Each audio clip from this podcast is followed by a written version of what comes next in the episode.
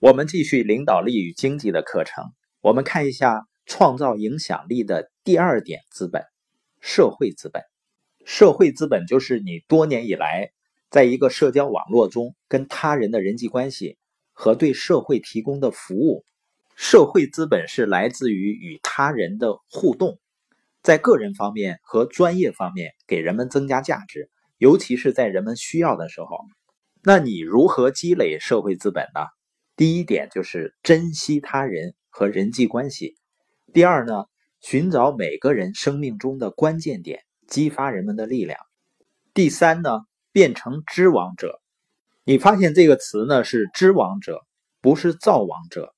也就是说，你走到人们中间，用一个能为每个人增加价值的纽带，把大家凝聚到一起。而且呢，每当有机会就给别人增加价值。我们再来小结一下：珍惜他人和人际关系，寻找每个人生命中的关键点，做一个知网者。每当有机会呢，就给别人增加价值。那我们要问自己的问题就是：我是否在积累社会资本？也就是说，我们既增加知识资本，然后呢，又建立社会资本。当我们把这些资本建立起来以后呢，帮助我们去满足别人的需要。我们的影响力就能够很快的增加了。除了知识资本、社会资本，还有第三种资本，就是经验资本。经验资本好像跟知识资源类似，但是呢不完全一样。它俩的区别在哪儿呢？经验资本是来自于纯粹经验的智慧，而不是来自书本生硬的数字。就像小平同志倡导改革开放，承受着巨大的压力。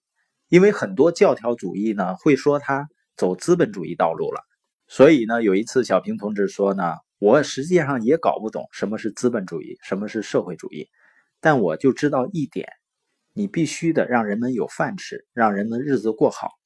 他是凭着他丰富的人生经验和实事求是的态度，去脚踏实地的实践，所以人们都愿意跟随他，他得到了巨大的影响力。那你和我？怎么样积累经验资本呢？第一呢，就是坚持走你的路，不要三心二意、左顾右盼。换句话说呢，找到能帮助你成长和成功的领域，一直做下去，你会得到很多经验，这会增强你的影响力，让你成为一个非常成功的领导者。第二点呢，评估你的经验。当你有了经验，我们就需要对它进行评估。因为经验不是最好的老师，经过评估的经验才是最好的老师。也就是说，你所经历的事情并不能教给你什么，而是你从你所经历的事情中学到什么，反思了什么，才能教给你一些事情。那我们评估经验的时候应该做什么呢？我们需要每天思考，每天问自己五个问题：我经历的是什么？我学到了什么？有什么事情改变了吗？什么事情应该改变吗？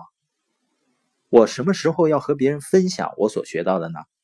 我鼓励每个领导者啊，每天都要问自己这五个问题，好好花些时间思考，你就能开始正确的评估你的经验了。